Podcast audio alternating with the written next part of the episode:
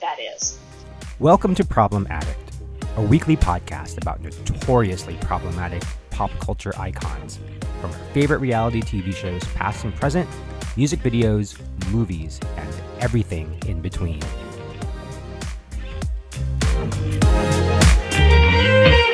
Let's talk about episode one. We've got The Bridge, and it's a six part series, six episodes.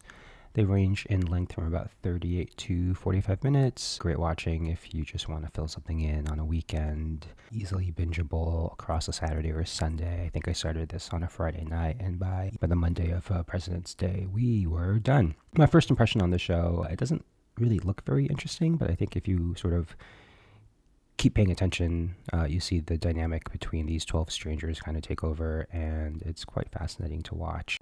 It reminds me of the real world. It also kind of reminds me of Hunger Games, gives me a little Big Brother, Survivor vibes as well. It doesn't have all those sort of dumb American, uh, stupid machinations uh, of a produced reality show. I feel as though, well, there are actually some parts that I was like, ooh, this is going to be a little cringy. There's a love sort of aspect, um, relationship building thing that sort of doesn't really pan out and uh, they lean heavily into.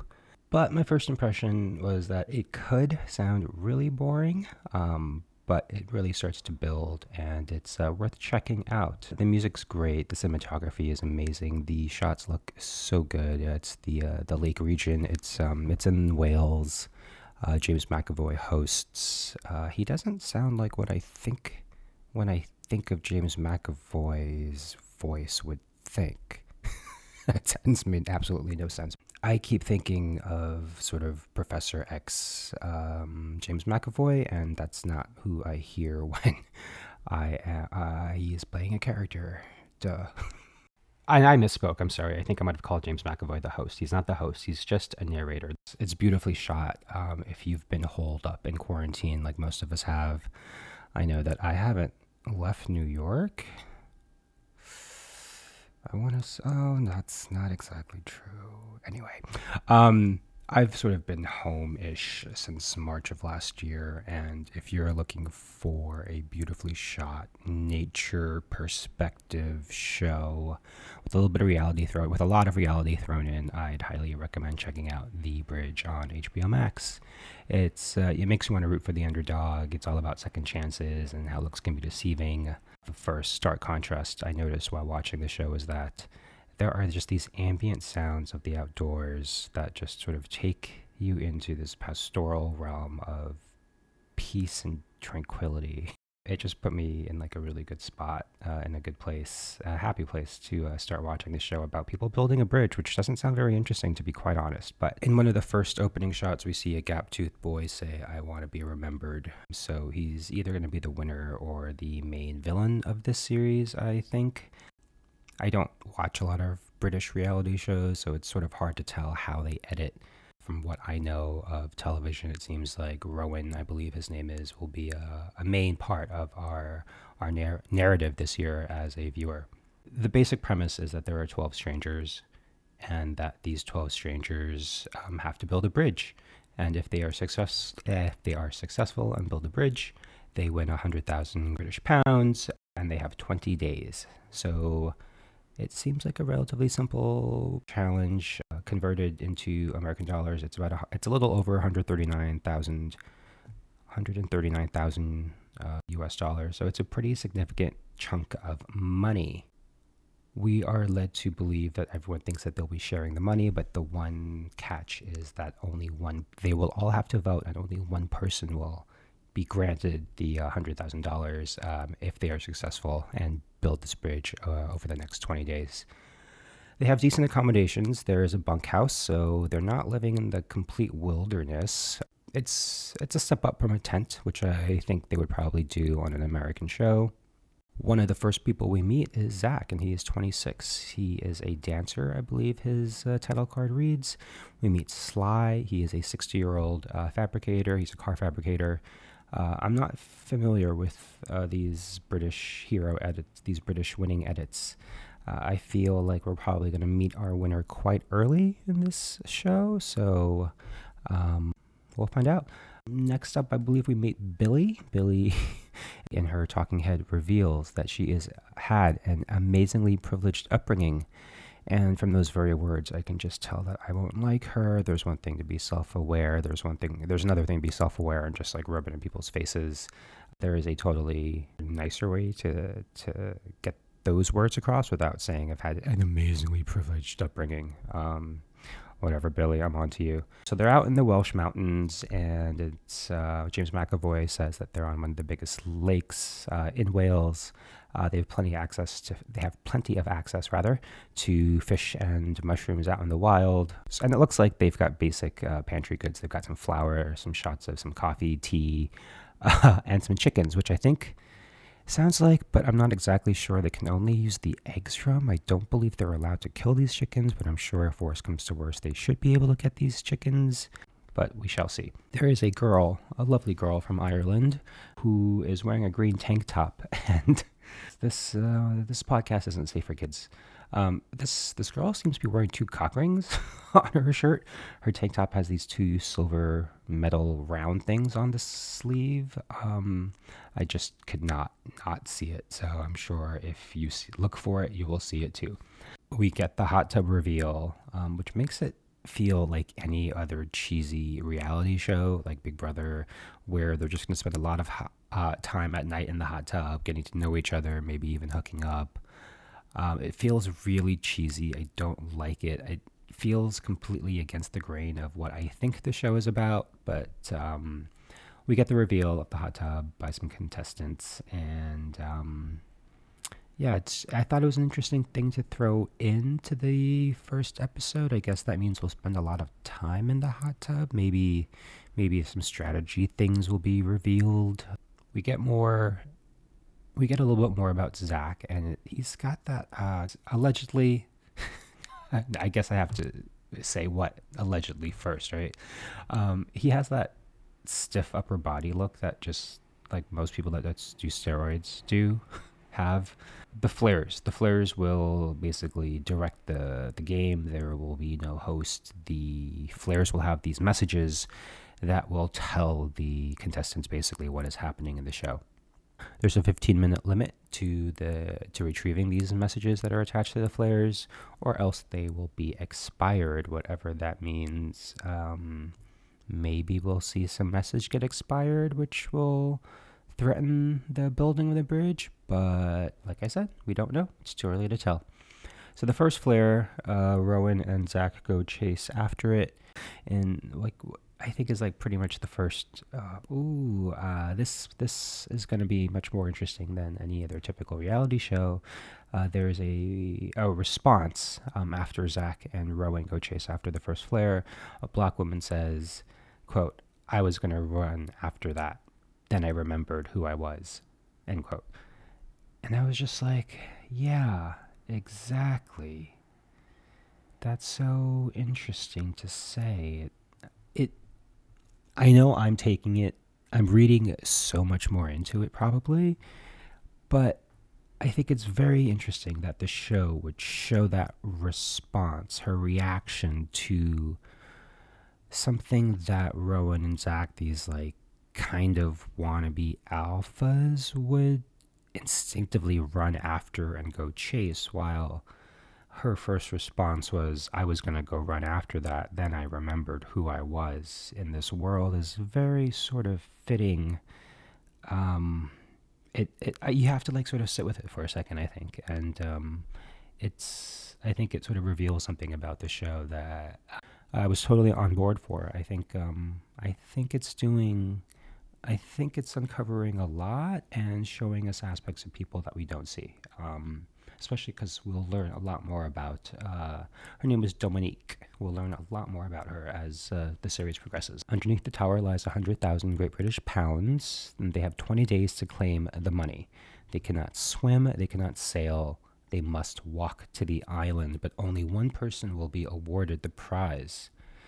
So this could have led to sort of like a riddle, but they all sort of realize that yeah, they have to build a bridge to get to this island and um, unlock the box with all the money in it. Julie says, I don't even know how far 850 feet is. And I think it's just one of the funniest things because if you think about it, yeah, like I'm sure I can kind of like guesstimate 100 feet. But for me, if someone were to ask me, hey, like what's 100, what's 850 feet away? I would be like, uh, uh, yeah, I would even try to do like football field conversions right now, but I'm just not going to. It's it's 11:25 when I'm recording this, and it's just not going to happen. So there's a scene where see uh, Sly. So there's a scene where Sly says, "That's going to be difficult to say." There's a scene with Sly, and he's saying that he's built a bridge before. Sly says he built a bridge. Yes, that's a much easier sentence.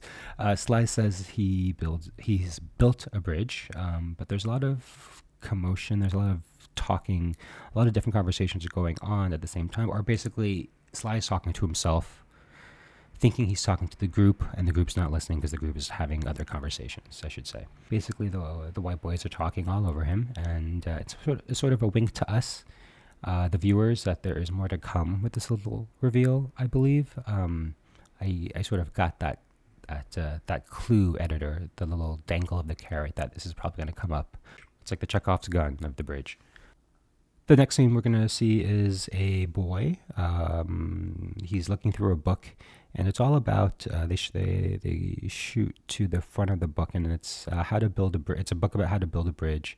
So they're not completely left to their own devices. There are material supplies around that will help them uh, accomplish this task of building this bridge. Um, next thing we know, there's a lot of chest pumping by Zac and his bros. It's it's it's a very sort of summer camp alpha douchebag kind of vibe. Um, but you know, it's too early to tell, but something tells me that's the story that's going to play out.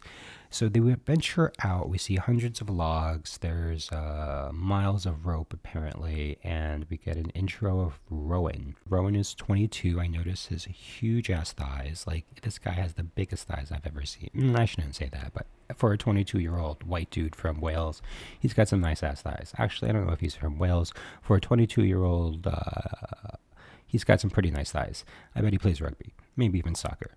Uh, he he has that sort of young 22 year old overconfident thing that dudes have. Um, he claims he's his uh, he's the he's the main character in the movie in his head or something along those lines and i'm just like okay whatever he's obviously he doesn't know himself he wants to fit in he he needs he doesn't know who he truly is uh, he says that if he wins the money, because uh, I guess he broke his unicycle before he went to the show, uh, he wants to buy a unicycle if he wins to advance his clown career. And I have absolutely reason, no reason to believe he's lying.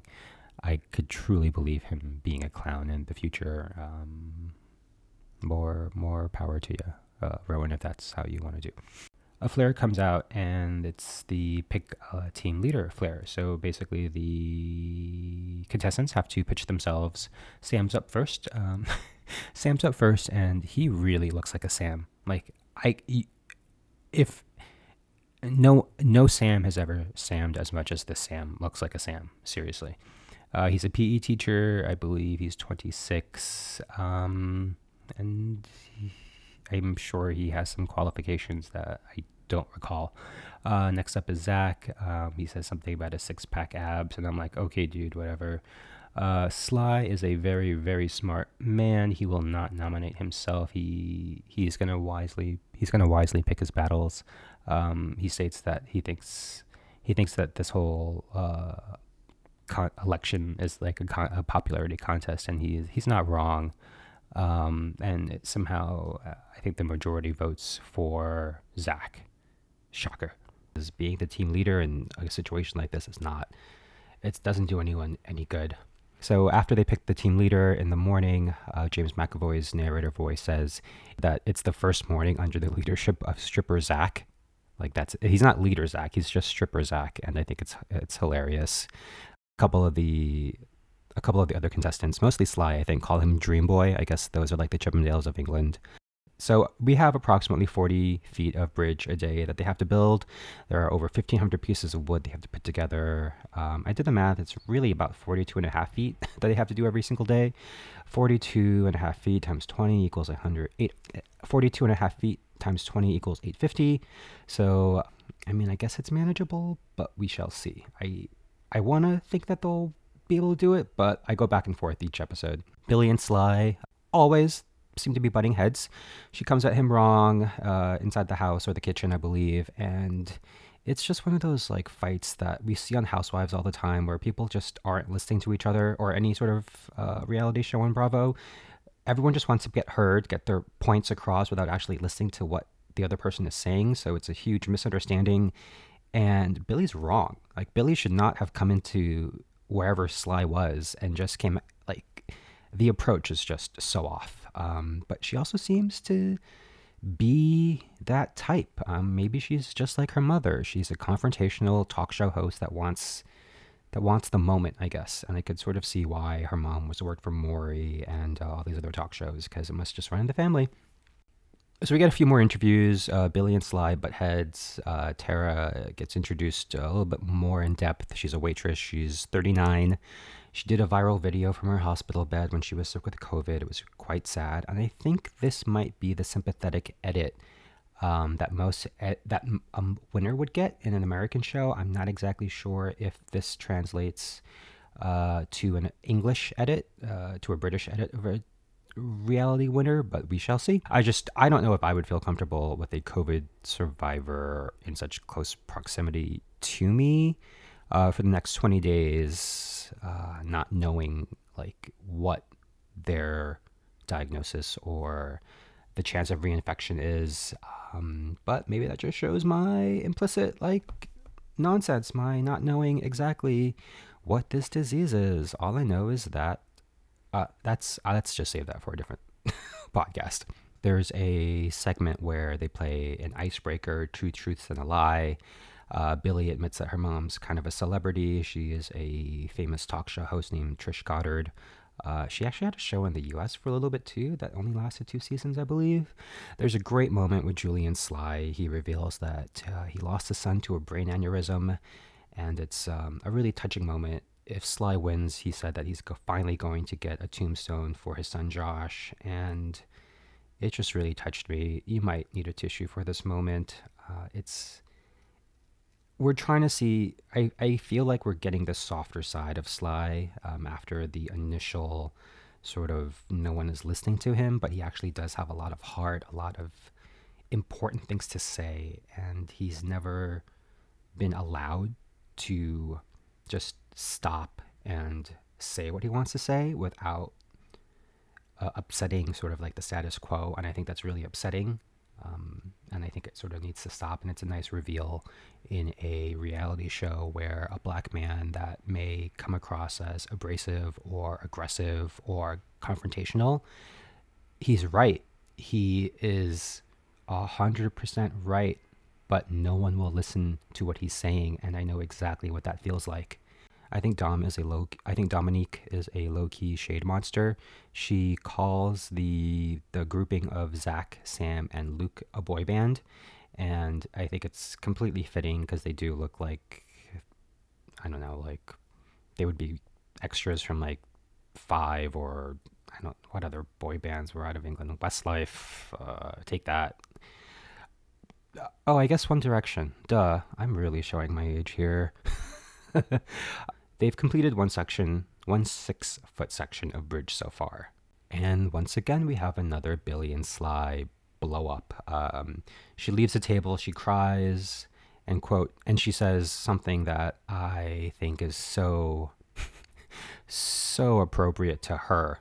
She says, and I quote, I say things without thinking, end quote. I hate people that say shit like that. This is my biggest pet peeve people that say things without thinking and then admit that they say things without thinking are like some of the worst people on earth.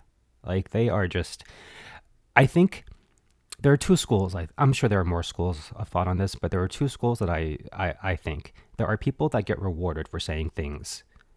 Um, and then there are people that get chided or criticized for saying things without thinking. I think it's a matter of you need to know your audience. You need to know who you're talking about. You need to know who you're talking to. And you need to know, you need to back up what you're saying with facts. You just can't be spouting off bullshit like some politicians, okay? Like you just can't do that shit because I will question if you're smart, if you're critically thinking, if you're intelligent, you should be asking questions. You should always be asking questions. Always. She irritates me. I just can't deal with it. She just irritates me. She's so annoying. I knew I wouldn't like her, and uh, she proves it every single time she's on screen almost. She also wears these stupid sunglasses, like I think in episode two. Anyway, um, Tara thinks she's on Love Island or something and gets the idea to get Luke and Mara together, and I just cringe. This show does not need to have a matchmaker setting people up. The fact that there are 12 people out in the wild or in the wilderness that's not romantic to me. There's no point where I'd be like, hey, maybe this is a good opportunity to fall in love. Maybe I'll find my life partner. Maybe I'll find a boyfriend. Maybe I'll find a husband. Maybe I'll find a wife or a girlfriend. Maybe I'll find my significant other. No, you're, you're, the objective of the show is to get the money. Okay. Like, get, just get the money. Mara, you're 20. Keep the focus on the money. Okay. Luke, Luke is not it. Luke is, Luke is trash. Look, just look at him. He he looks like a like a methed out Marky Mark. He looks like I don't know. He, he his face is just busted. His hair isn't good. He's got one stupid earring. Um, he's got a nose ring also. It's that entire look is not working for him.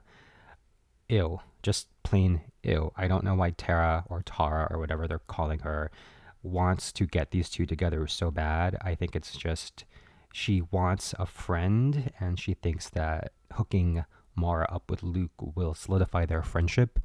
Um, or they're just bored. They're out in the countryside and they're just bored with no television, no uh, n- nothing else to like occupy their time. So they might as well just sort of put these two together. I cringe. Like I said, this is not a dating show. I don't want to watch a dating show in the wild. This is not the time or the place for this budding. Or it's it's also very one sided. It's like Luke gives no impression that he's into Maura whatsoever. Um, Maura is also the girl with the two cock rings on her on her chest on her, with her green tank top. So uh, we get another flare, and this flare says that the leader must pick two people for an overnight task. And then as soon as this is read, I'm like, well, obviously the whole setup is for us to see Luke and Maura go on this task. Luke is so annoying. Luke is probably one of the most annoying people on this cast, and I, I guess my number one problematic person of this episode would be Zac. Um, but Luke is a very close second because as soon as Zac picks Luke and Maura for the task, this overnight task, L- Luke just has this repetitive way of saying, I'll boss it. I'll boss it. I'll boss it. Yeah, I'm going to go boss it. I'll boss it. And I'm like, dude, you're not going to boss anything. Okay. Like, you're going to row a canoe. You might accomplish this task, and then you're probably going to come back to the island. Um, big deal. I just hated it. I don't trust it. I don't trust his Marky Mark looking face. Um, at the end of the episode, we see that there's 844 feet left and 18 days. So essentially, yes, in two de- in two days we've built six feet of bridge, and um, it is not looking good for these contestants. I would say that I'm really interested to see the rest of Sly's story. I'm kind of interested to see how Tara goes. Like I said, I think I could see her getting the winning edit depending on how the other episodes go. I have absolutely no interest in seeing any more of Zac as the team leader. Um, his cocky 26 year old self just needs to be put down a peg or two. And I think I'm not going to like Billy. She might surprise me, but she probably won't. Listeners, if you liked what you heard so far, please, please tell your friends. Come follow me on Instagram. I can be found at Problem Addict Pod. That's Problem Addict Pod. I want to thank all my problematics for listening and check me out in a few more days with episode two of The Bridge on HBO Max.